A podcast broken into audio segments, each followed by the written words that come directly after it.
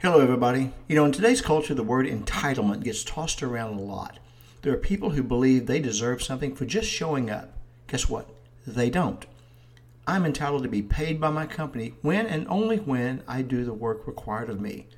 I'm not going to be paid for my good looks and charm, that's for sure. There are politicians who project, quote, white privilege on our citizens without knowing anything about their life story. These weak minded politicians are trying to divide us by race and that is intellectually dishonest.